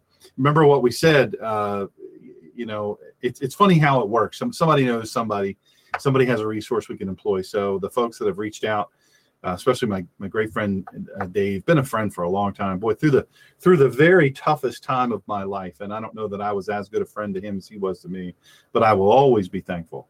Absolutely, always thankful uh, for the apartment situation for my friends. Uh, that they're they're you know they need they need a, a good place. So um, suffice it to say, you know, it's neat how we all kind of know, we all kind of know, you know, somebody else, and and uh, it is a kind of amazing thing, which is kind of how I came across this Hilo LX because uh, somebody somebody else had mentioned something to me that I didn't respond to, and then somebody else uh, sent me this little link and said, "Hey, you should think about this. I know with your your health issues, um, this would this might be helpful. You know, your loved wife might worry less. Uh, it, you know, you've been out in the wilderness and all that in your condition. If you have this, because this will note if you stop breathing or you go below 11 respirations or your heart rate goes too high, your blood pressure goes too high, it'll it'll set it off. So, uh, kind of a neat thing. I I, I push it um, and um, I just think it's a cool thing. You just go to http colon backslash backslash and uh, say hello, S A Y H E L O dot Wix site, W I X S I T E dot com site dot site.com. uh, backslash Dr. Sean, and, and, all that stuff is there. It's pretty cool. And so we really appreciate, uh, you know, if if you go and you sign up for the Scooter Brown Band's Facebook site and just click on tour or tour dates, uh, you know, I don't know how they do it. I don't know how they do it. Um, it, it you know, well, I'll tell you, this is what strikes me. Now, this is how stupid I am. How in the world do you eat healthfully on the road? I mean, you're going from place to place, and I think uh, uh, you know, as a as a paid public speaker, you know, we travel place to place, but we don't have that kind of schedule. And I can tell you, I couldn't keep up that kind of schedule. We'd love to come and speak to your organization, uh, you know, or your your you know whatever group. Um, it it's one of those things that you might not think that eating healthfully is a big deal, but it is a big deal. It is really a big deal, and to drink plenty of water and and all this because you know there's always plenty of plenty of soda or pop or uh, you know, plenty of alcoholic beverages there, but there is you know a lot of times there's just not so much helpful stuff, and and uh, as you grow in prominence, you are able to have these things called riders, right? So if I go somewhere, you know, I can say, hey, you know, come come speak there. This is what I'd like to have in the green room. These are some things that I like. This is the temperature I like in the. Uh, that sounds really prima donna, but you know, if you're a singer or a speaker, you've got to have certain things, and you can't have other things. Like if it's real hot, where you're waiting, you know, we'll call that the green room if it's real hot in there, that messes up your voice. But if it's real, real cold, it messes up your voice. Now, if you're going to step on stage and you're going to, because I I get after it hardcore. I mean, I really, really do. Uh, and you step on stage, you want to not have any falter in your voice at all. You just want to be able to get after it. Uh, you want, you know, your you want your vocal cords to be well lubricated. Same these guys, you know, that's what they need. But you know, be good to have something helpful in the but you have to watch what you eat because if you're going to go out and sing certain things certain things you know it, it's, it's it can be uh it can be, it can be a negative. So um you know that's you know it, it, sounds stupid but it, it really is a real thing and it, and it can be very very important. Um i will say this uh you know i, I said something to uh, Scott about being unpretentious and you know being authentic. And if you've watched any of the rock and roll awards, uh, you watch country awards, and then go watch rock and roll awards or watch um, you know Christian music awards or gospel awards, you know, and then then go watch the rock and roll awards or pop music awards. Is there such is a radical difference? It's a radical difference, and and you know you think to yourself, man, are these people even uh, yeah, Jerry says Jerry says green M and M's. I gotta have green M and M's. I would put that on my rider from here on out. Green M and M's. I only want the green ones. get it? Greener. You guys get it. Uh, like grass is always greener. Green M and M's. And uh, hey, by the way, I know that my friend uh, Dave Bray. We're just talking about you. Um, you know, good to good to have you. Uh, good to have you listening. Um, he's got some new music coming out. I think you check out Dave Bray. That's that's an important thing. It's a, it's an important thing because when you do music or you speak for a living, uh, you really it's it's a weird it's it's a very strange existence. It really really is because I you know I was always an entrepreneurial person. Then of course I almost get killed in this crash, and actually I I did get killed. I was dead for a little bit and everything changes you know? You you've got to look at your life entirely differently.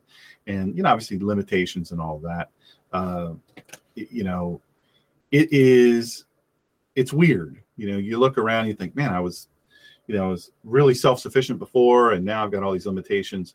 Um, and and if you speak for a living or you sing or play an instrument or whatever you depend on people inviting you to come and in a profitable way. People are always willing to have me come speak free.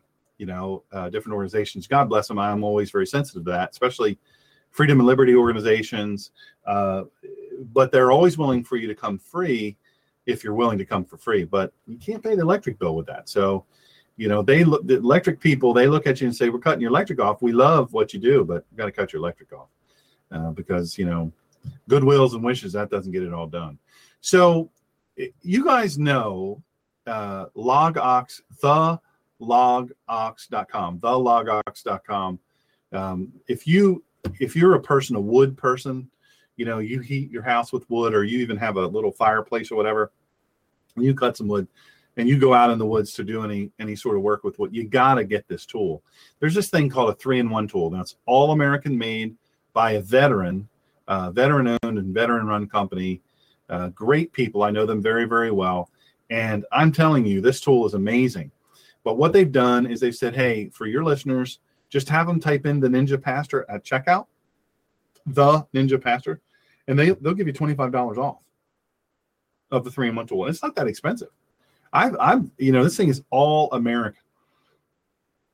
Every bit of it. And you can see it all over the place. I mean it's it's now it's catching on like wildfire but uh, they've still honored it. You know once they got into some big publications and and some big distribution channels you know i wondered hey are you still going to do that the ninja pastor discount? And they are. They still are. They're honoring that. So $25 off the ninja pastor the logox.com uh, for all your and i tell you what that make a great gift for somebody you know that that you know cut a lot of wood or did a fair amount of wood cutting um, because it, it did i wish i had it. We heated our house 100% with wood when i was a kid and i can tell you i wish like anything i had it so you by now unless you've been living under a rock you know that um, mr uh, director former director james comey uh, hashtag you're fired he uh, has lost his job. He's been terminated. And first, let me let me just say this. And this is going to sound funny to some of you. Some of you are going to hear this and you're going to go, "Wow, that makes sense. That's an ninja pastor. How he works." Uh, I can tell you that. Uh, by the way, somebody asked me uh, how they get the second call defense. All you do is go to my website, theninjapastor.com. Look at the bottom. There's a red banner. Click on that banner and that'll take you right to the site. You can watch videos for free and all that, learn all about it. And then um, that should automatically put in the code, but it's 20630. They'll give you a free month. They give you your give you your money back for your first free month. I wouldn't own a I would not own or carry a gun if it weren't for them. I mean, absolutely would not. And um, good people, good people with a great product. So uh, a lot of a lot of people, and, and sadly, yeah, who is James Comey? He is history. Uh, but I don't think he's going to be out of the. Uh, I think he's going to surface in some some real liberal circles, and that that will not surprise me at all.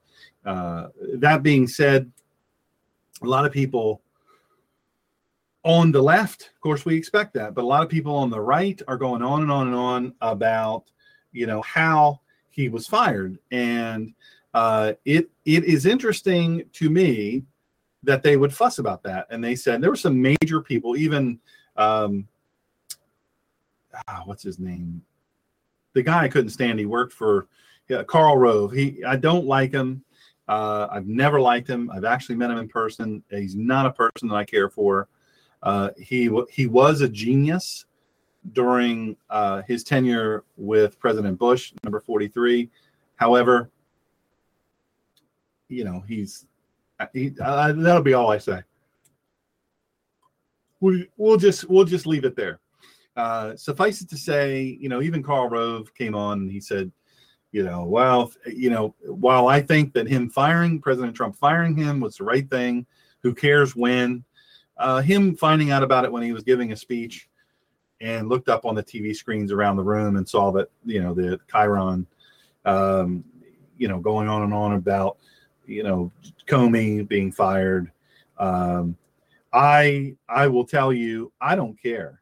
Uh, in fact, I think it's apropos. And saying all that to say this, that uh, you know, I wasn't a hardcore Trump fan in the beginning. Let's be honest, I wasn't at all. Not even a little bit.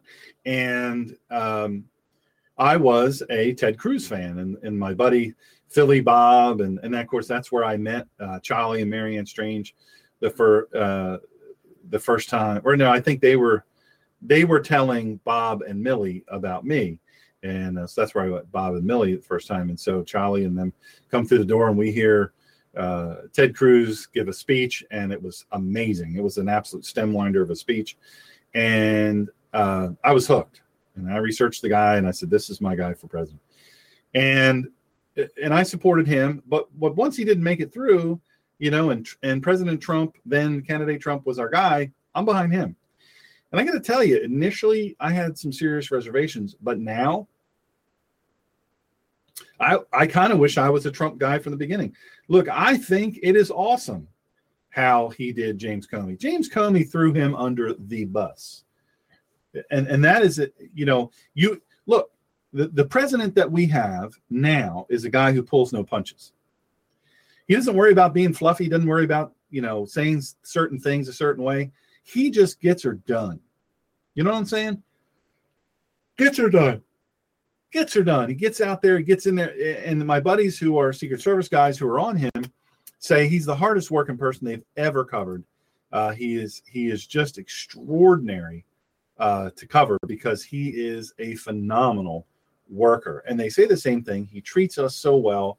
He treats us with such respect. And when we observe what he does, it, you cannot mistake that he does what he does in the interest of America. And, you know, uh, to conclude that it was disrespectful in some way to the office of director of the Federal Bureau of Investigation, the FBI, I think is you're you're a little naive. You're a lot naive, quite frankly. If you're stuck on that, you're a lot naive. The fact of the matter is, is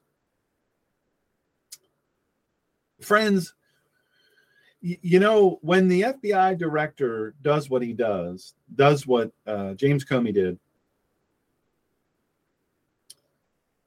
you, you have to conclude certain things. You have to you have to look past the propriety of how it happened and recognize that what had to happen happened and it happened exactly how it was supposed to happen. And people say, why now? My goodness, President Trump has opened himself up for scrutiny and all this. I think that President Trump is a genius. Uh, I think that he has got them all figured out and that everything that he does has a timing, it has a strategy and and it has a, a, purpose behind it. I mean, he is absolutely uh, ten steps ahead. He's ten steps ahead, and what I find extraordinary is that because he's ten steps ahead in in all quite on, almost every almost every single thing, the press is always scrambling. I loved what. Uh, Mike Huckabee's daughter did today. She was stepping in for.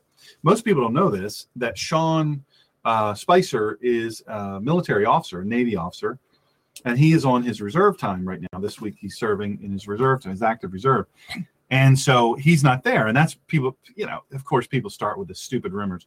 I always tell people on on uh, social media. I say, listen, stop with all this supposition and oh, we haven't seen Sean Spicer.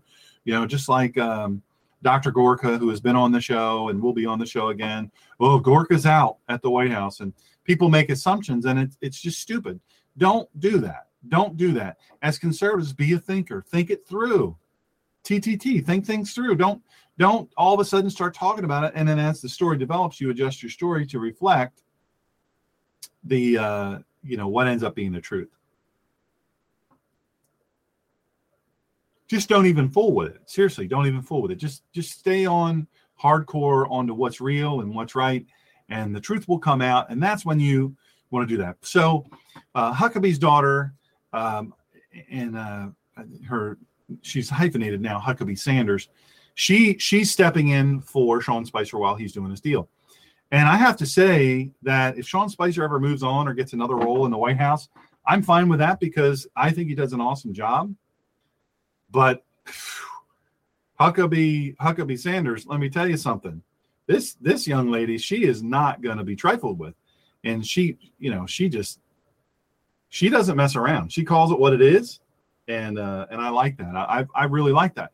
So President Trump, you know, people were saying, asking the question over and over a thousand times, same question over and over.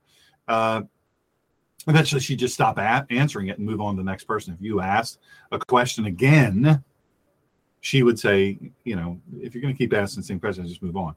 Uh, but but people were making a big deal of, come on, you know, whatever you thought of James Comey as an FBI director, my goodness, it was just disrespectful. The man has served his country for all these years. Now, let me first say, you know, the FBI director doesn't get paid peanuts. He gets paid. He gets paid macadamia nuts. You know what I'm saying? He gets paid good money. They make good money. They have great benefits. He has retirement for life. Um, you know, he is he served. Sure, he's been employed in government, but I don't like in what they do to now the agents, the line agents, and all that, and the undercover guys. That's absolutely serving CIA. I have a particular connection with the CIA and those protection group guys and the undercover guys. Um, you know, and ladies, look, that's serving your country because you still you don't get paid anything. But once you get to that level, uh, and you're running the joint or close to running the joint, you, you make a lot of money, a lot of good money, and the benefits are amazing. But the risks are amazing too because you are, uh, for lack of a better way of putting it, under fire and under scrutiny all the time. I like that President Trump. Look, he sent a he sent an envoy down with a handwritten letter saying, you know, hey, you're fired, uh, but much nicer than that. Thank you for your service. Uh, and he wasn't in his office. So uh, they they sent you know they did they sent it by electronic means and they sent it by uh, paper means and so you know he he covered the bases in that regard and I think that's fine. I don't think there's I don't think there's any need to make a big fuss over it. People say, well, that's terrible. The guy served so honorably for all these years, 27 years. And now, you know, he's going to hear about it when he's giving a speech in California and Los Angeles uh, up on a TV screen. Come on, that's not right. Well, what's not right about it? I just have to ask you, what's not right about it? I don't I don't understand what the big hue and cry is because to be very direct with you, that guy threw President Trump under the bus. He he he didn't care how much harm he did to the president of the United States, and quite frankly, I don't think the man cared about the United States. I don't think he did. I, I don't think James Comey. I think you know I think James Comey. By the way, six eight. People are asking me, "Gosh, that guy's so tall. How tall is he?" Six foot eight. Um, I don't think he he liked to hear himself up on stage. I think that's what he liked. He did like that. And he lost himself. I mean, you see the many, many inconsistencies now we're finding out about his testimony. The man was so wrong, was so woefully inaccurate. I wouldn't have trusted him if he worked for me. I wouldn't have trusted him. I would let him go. If I heard the testimony that he gave and then I found out, wow, this is completely inaccurate. So it's either A, a lie, or B, he is incompetent. He's got to go. Doesn't matter to me timing wise. They say, well, yeah, but he's leading an investigation on the Russia connection. Well, first of all, read up a little bit. He's not leading an investigation uh, on the Russia. That that's over. Congress is now, you know, the, the liberals in Congress, and and by that I'm including the the ones with the R's after the names that uh, I want to don't even get me started on that. Don't even get me started on these people. Um, but they you know they're they're doing their little investigative work, but the FBI's finished. They're finished with it. It's done. Didn't do anything wrong. Move on next, but they don't want to do that. They want to keep the narrative. The left wants to keep the narrative, and then the never Trumpers want to keep the narrative. You know that he he could have done something wrong. We just want answers. Well, this guy Comey, he you know all six foot eight of him, he thinks that uh, you know somehow or another he is above that. And I think what President Trump did, hashtag you're fired, I think it's phenomenal. So this is Mike Huckabee, uh, and he says this Democrats who are falsely claiming that pre existing conditions will no longer be covered under Republican health care reform had better pray that whiplash isn't a pre existing condition, since some of them are going to suffer it after stopping on a dime and doing a snap about face on their demands that FBI Director James Comey be fired. Now, it's a great first paragraph because it says a lot in that. I think, uh, I don't know how good a president. Um, Huckabee would have made, Governor Huckabee would have made. I don't know. I've met the man. I met him in uh, the, the Cuban section of Florida. I'm trying to think what the name of it is. Going it, can't remember. It's a great restaurant that I was in when I was doing my book tour, and he and a bunch of his people were there having dinner, and you had to go by his table to go out. And because uh, I never, I never try to disturb people when when they're uh, when they're eating. I mean, they're they're you know they're doing their thing. They don't need a bunch of uh, they don't need a bunch of interruption and all that. And and you know, you're trying to eat your meal, you finally get a chance to sit down and eat, and then people come up to you and want you to sign stuff and all that. so you know, I kind of just waved at him, and he reached his hand out, and I shook his hand, and I said, you know, good to meet you, Governor Huckabee. I'm Sean Greener. And uh, you know, he struck up a very brief conversation, and I said, "Hey, I don't want to bother your meal. Just go on and enjoy." And then I bumped into him one other time, and uh, he was gracious then too. So I have nothing to say negative about him. I like how he puts things. Uh, when he's being interviewed, I like it. He just says how it is. How he was as a governor, I don't know, and how he would have been as a president, I don't know. But I'm telling you, I like what he writes and I like what he says. The first thing he says in this is Democrats who are falsely claiming, uh, let me hashtag lying, that pre-existing conditions will no longer be covered under Republican health care reform.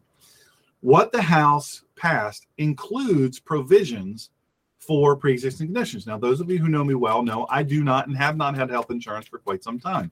Why don't I have health insurance? Well, I have massive pre-existing conditions from my car crash that nobody in their right mind would cover. I did have health insurance coverage at the time of my crash, but due to Obamacare, I lost it. Why did I lose it? I lost it because because of Obamacare, uh, the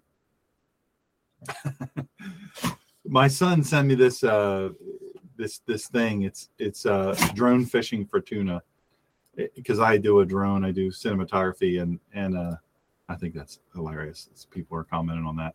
Anyway, not for nothing, but um, you know the insurers, there's very few insurers still in Delaware, uh, the state where I am domiciled, and they uh, they're dropping like flies. And so as a result, my insurer, which I liked, it was a it was a uh, health savings account.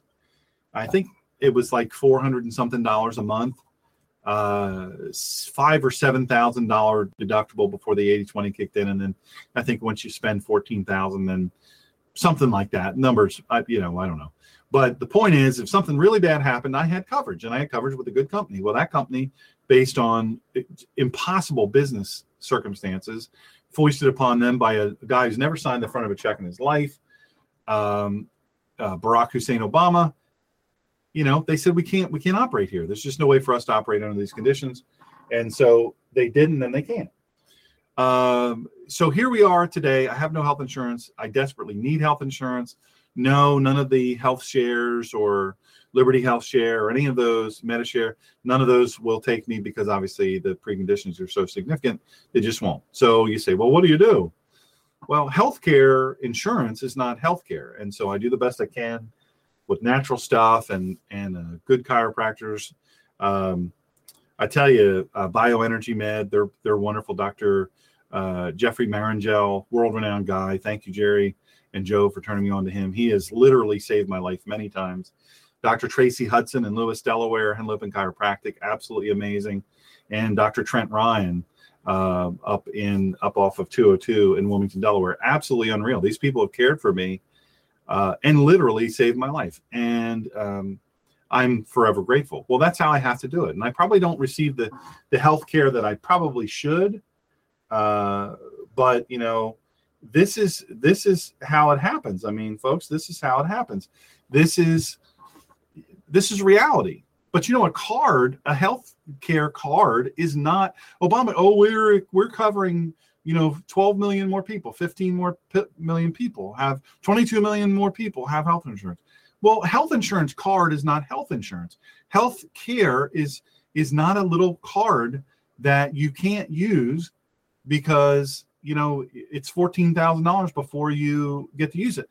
Um, I looked at Obamacare, and if they would have covered me, it would have been thirty eight hundred dollars a month. Yes, thirty eight hundred dollars a month for their lowest plan.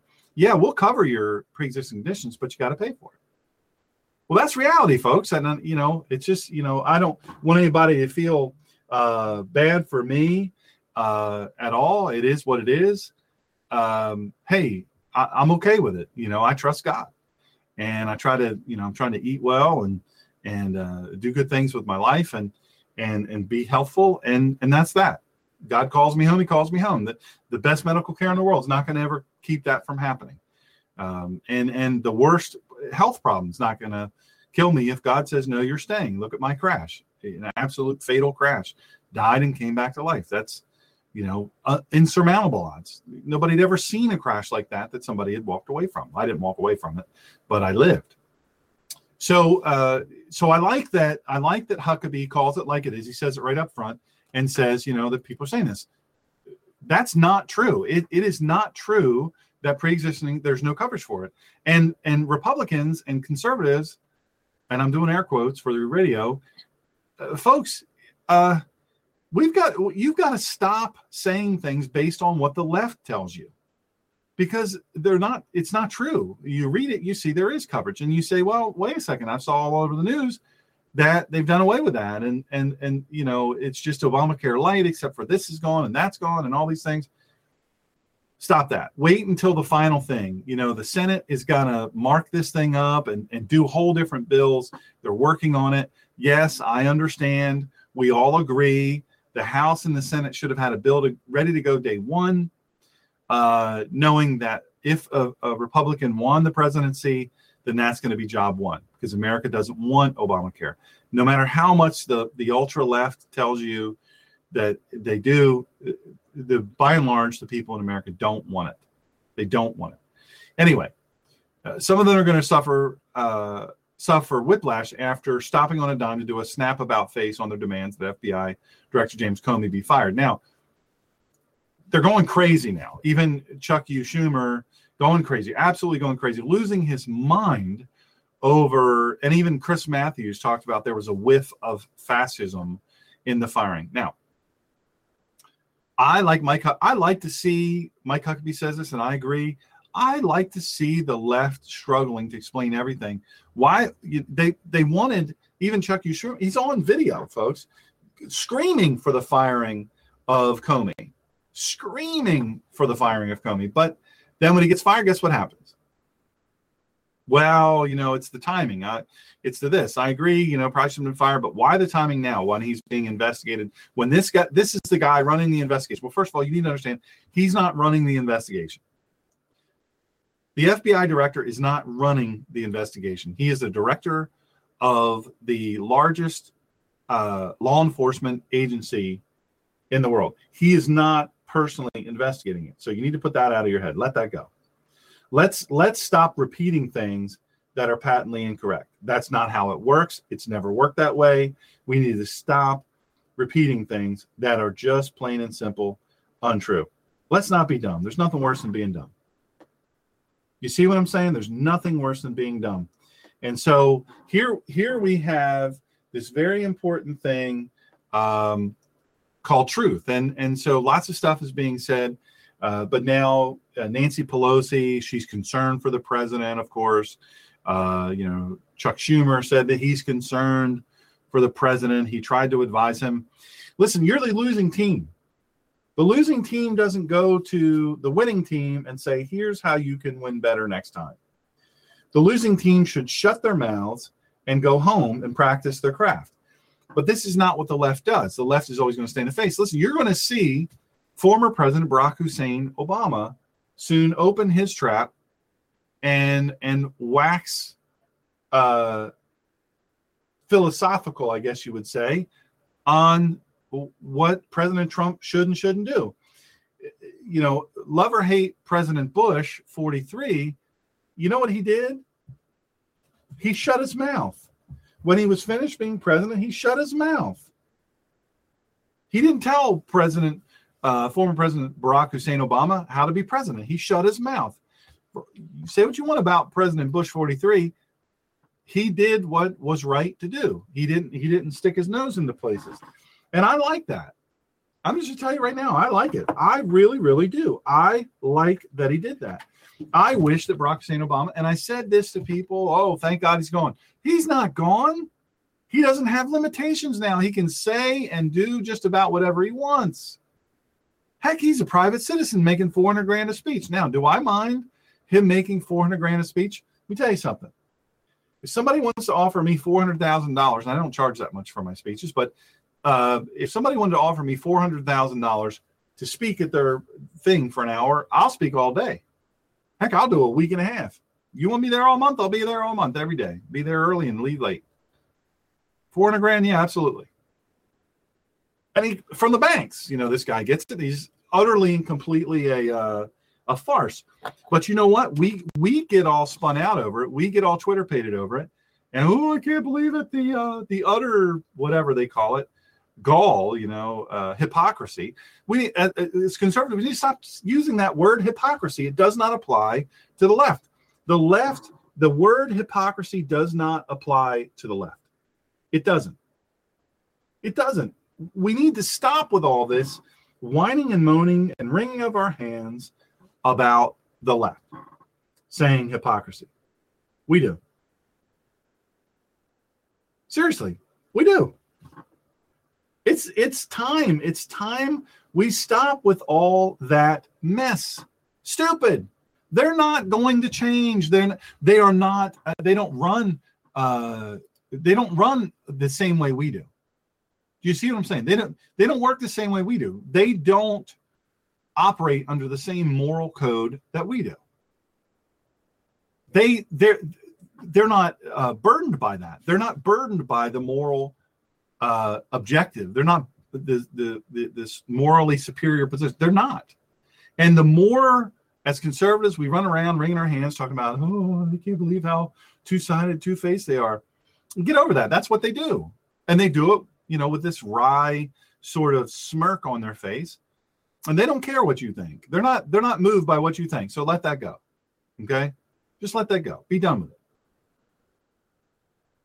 The president, look, President Trump did what what was right, and I have to look at it and I have to say to myself, you know what, uh, you. I put this in a way that's respectful. We want to pick apart what the man does. We we want him to go in, and we want him. We want President Trump to drain the swamp. That's what we want. That's what we want. In all fairness, that's what we want. We, and that's not a bad thing to want, folks. We we want this. We we want this. We do. We we want to drain the swamp. The swamp is huge. Drive through Washington D.C. Drive through the district and, the, and all surrounding and look at those buildings. Your taxpayers are paying for those buildings. And all of those people, government servants slash employees, they get paid very well. Get paid very well. And, and, and, and unfortunately, many of them, most of them, the majority of them now are liberals. And, and they're on the inside and they're looking to, to confound every effort that President Barack President uh, they're they're they're pushing the efforts of President, former President Barack Obama, and uh, and they're poisoning, they're poisoning the pool.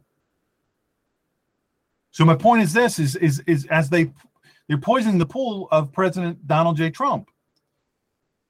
So he's doing everything he can, and at every turn, even the conservatives are are fighting him.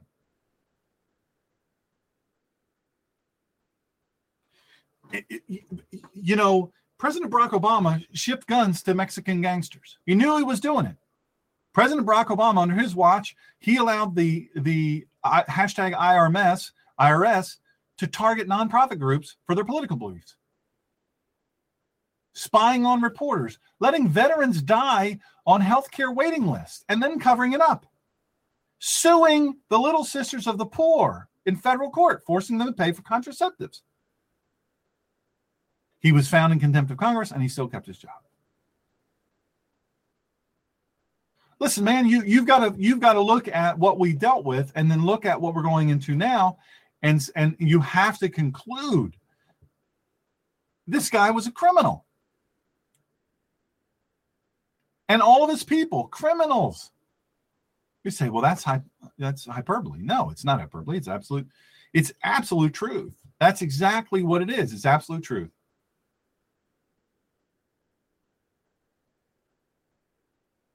It's just the bottom line. It's just the bottom line. What President uh, Donald J. Trump, 45th President of the United States of America, what he is up against is extraordinary. And and in this piece, I encourage you to read it from Mike Huckabee, uh, former governor, Arkansas Governor Mike Huckabee. Uh, he he un- he uncovers a lot of this, um, and and a lot of the the double talk.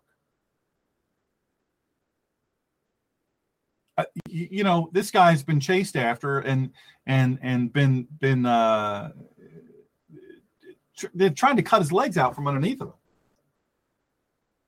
He, they're not winning. They're not winning unless we let them win. That's the crazy thing about it is, as conservatives, we let them win. When we keep parroting all the stupid stuff that they say, we let them win. We don't let them win. We hand them the win. It's crazy that we do. I don't understand why. I understand why. So here are 10 of James Comey's biggest embarrassments at the FBI. Before he bombed the Boston Marathon, the FBI interviewed Tamerlan Tsarnaev, but they let him go. Now, Russia sent the Obama administration a second warning about Tsarnaev. You, and, I, and I hope that you understand that um, our FBI knew all about. They knew all about the Tsarnaev brothers. They knew all about them. But the FBI, they said, "Hey, you know what? Look good to us. We're gonna we're not investigating them again." That's a big deal, right? That's a real big deal. That was a major terrorist attack, American soil uh, during the Boston Marathon. It was a major deal, and he was the boss. So shortly after the NSA scandal exploded in 2013, the FBI was exposed conducting its own data mining on innocent Americans, just regular people like you and me and the agency uh, Bloomberg reported uh, they retained that material for decades. Even if nobody, you know, they didn't, nobody did anything wrong. They just they're keeping this material. That's that's a violation of federal law. It's a violation of our constitutional rights. Then the third thing is the FBI had possession of email sent by Nidal Hasan saying he wanted to kill his. Remember, he's the uh, Fort Hood shooter. Wanted to kill his fellow soldiers, protect the Taliban. Uh, they didn't intervene. Now he sent they had these emails. The FBI had these emails before he did all this shooting. They didn't do anything. And all those Americans at Fort Hood, they, they could have, the deaths of all of those could have been prevented. Every single one. But under under James Comey's watch, they, they didn't do anything about it. Why? I don't know. These were emails saying that he wanted to kill his fellow soldiers to protect the Taliban. Now, what the only thing the Obama administration, the Hussein Obama administration, what they did, they jumped right on it, right? Of course, gun control, right? Uh, so none of the soldiers can carry guns because of a, a law put into place by uh, former President Bill Clinton when he was in office. You could, you know, he made that law. This was he he passed this, and it's unbelievable to me that they can go into combat, but they can't carry a gun when they're on base. It doesn't make any sense. Makes no sense at all. And I would encourage uh, President Trump, he's already working on it, as I understand. Uh, I would encourage him to overturn that. It's stupid. Uh, you know, the song I played of Scooter Brown Band at the beginning, I, I, I, don't know if you picked up on the lyrics, but, and I, and I agree with this. Now, I'm not a drinker, but I have nothing against somebody who wants to drink a little bit of wine, a little bit of whatever, whatever your thing is. You know, don't do it to excess. It's your business. But you tell me at 18 years old, you can go in and put your life on the line for America, but you can't drink. You know, you can't buy a handgun. You can't buy a handgun, but you can go over and and and put your life online and give your life for your country because of your age. It's stupid. I was just talking to somebody about that today. It's absolutely stupid. It makes no sense to me at all. And I, I think it's egregious, quite frankly. I, I really, really think it's egregious. They did nothing and all those American soldiers at Fort Hood. They died until a civilian with a gun came on base. How embarrassing, right? And shot uh, Nidal Hasan. Didn't kill him, unfortunately, but they shot him. Number four, during this, I better hurry up. During the Obama administration, the FBI claimed that two private jets were being used primarily for counterterrorism, when in fact they were mostly being used for Eric Holder and Robert Mueller's business and personal travel. Now, most of you don't know about this, but but this is this is a fact. The FBI they had these two private jets that were being paid for by the FBI. And they said, well, these are being used for counterterrorism. That, that wasn't the case. Eric Holder and Robert Mueller were both using this for personal travel so they could hurry up and get places they wanted to go. Number five, when the FBI demanded Apple create a backdoor that would allow law enforcement agencies to unlock cell phones of various suspects, the company refused, sparking a battle between the feds and America's biggest tech company. What makes this incident indicative of Comey's questionable management of the agency that is a the FBI jumped the gun as if they were uh, as they were indeed ultimately able to crack the San Bernardino terrorist phone, and B, almost every other major national security figure sided with Apple, including uh, General Petraeus and, and James Woolsey and uh, CIA former CIA director, former director of the NSA, Michael Hayden. They said such a crack, you do this, it's going to wind up in the wrong hands. Now, let me tell you, and I said this from the beginning. I even sent some former contacts, uh, current contacts in the in the agency, uh, and I s- said, look, you know, you still got their fingerprints. Take take their fingers, their iPhones, take their finger, lay them on them. It'll open it. Trust me, it'll open it up. He's gonna. He will most assuredly have made his fingerprint, y- you know, able to open it up and and just do that. It doesn't matter that the, the iPhone doesn't care if he's dead. Fingerprint's fingerprint. I suspect that's eventually what they did. That was night one when they were talking about that. They were like, "Oh, we got to get into this phone." It was a, non sequitur. It was a, really, really stupid, just poorly managed. In 2015, this is number six. The FBI conducted a controversial raid on a Texas political meeting, fingerprinting, photographing, and seizing phones from attendees. Some of the group believe in restoring Texas as an independent constitutional republic. Now, if you've ever been to Texas, you understand that in, in a good way. Look, Texans are Texans first, then they're Americans. They're fiercely independent people. And you know what? I, I envy people that come from a state that they're, hey, I'm from I'm from so and so first. You know, I'm a Texan first.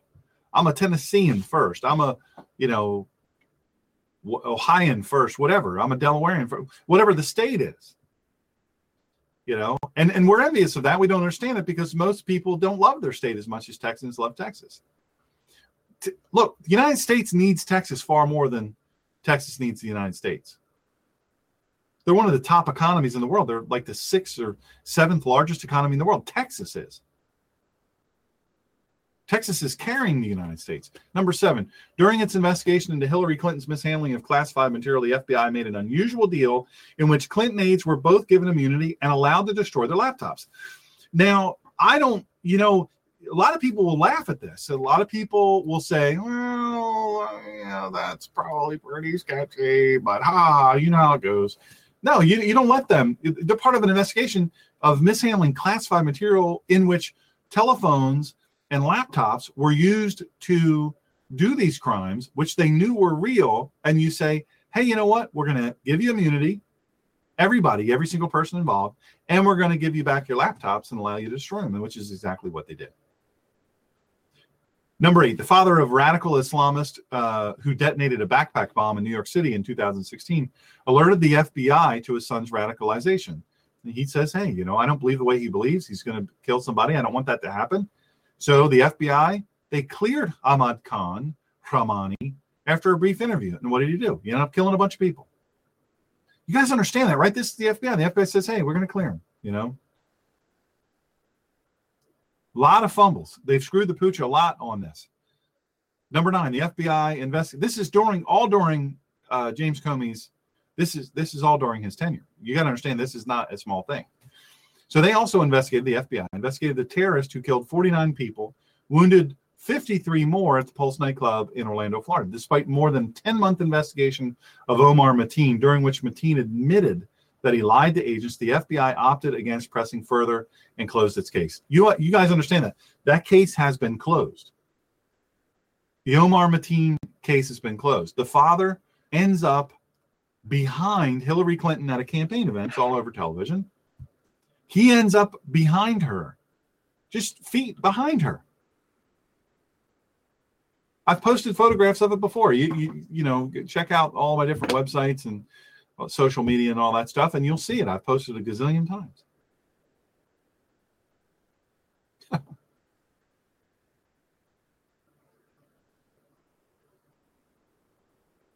I mean, you could laugh, but it's not funny.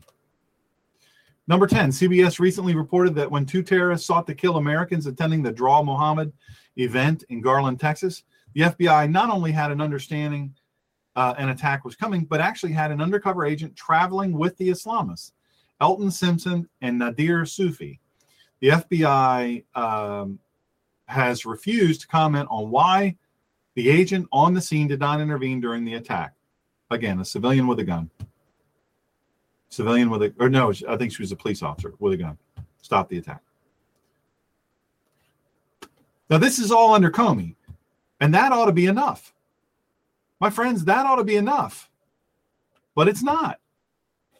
It's not. It's, it's, you know, real quick, I'm almost out of time. We were going to talk about who are the possible replacements for uh, James Comey. And there's a lot of names Rudy Giuliani, Chris Giuliani's not going to do it. Chris Christie, he's not going to do it. Andrew McCabe, he needs to go.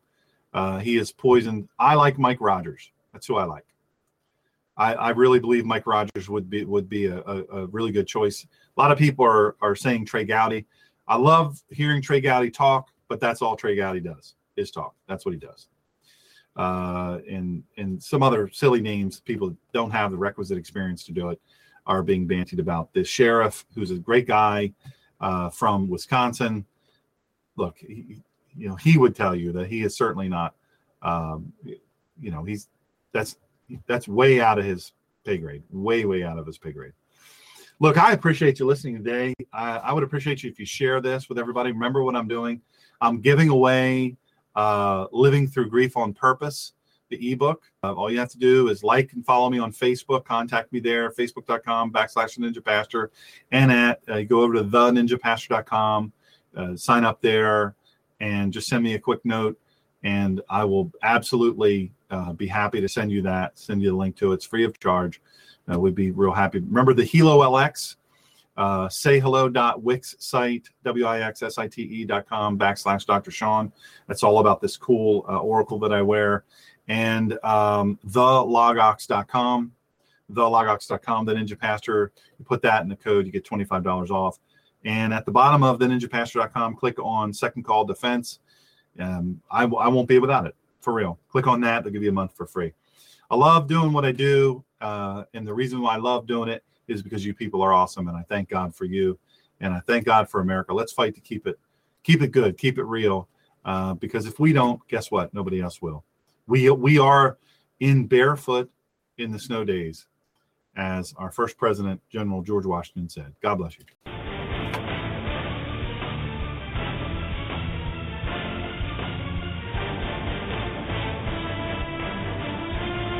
Join us next time for the collision of faith and politics. And please follow this show at www.blogtalkradio.com forward slash the Ninja Pastor.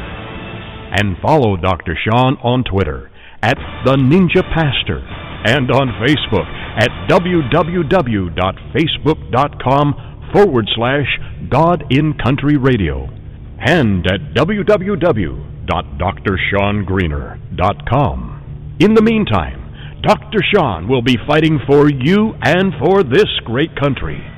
Thank you for joining in this fight.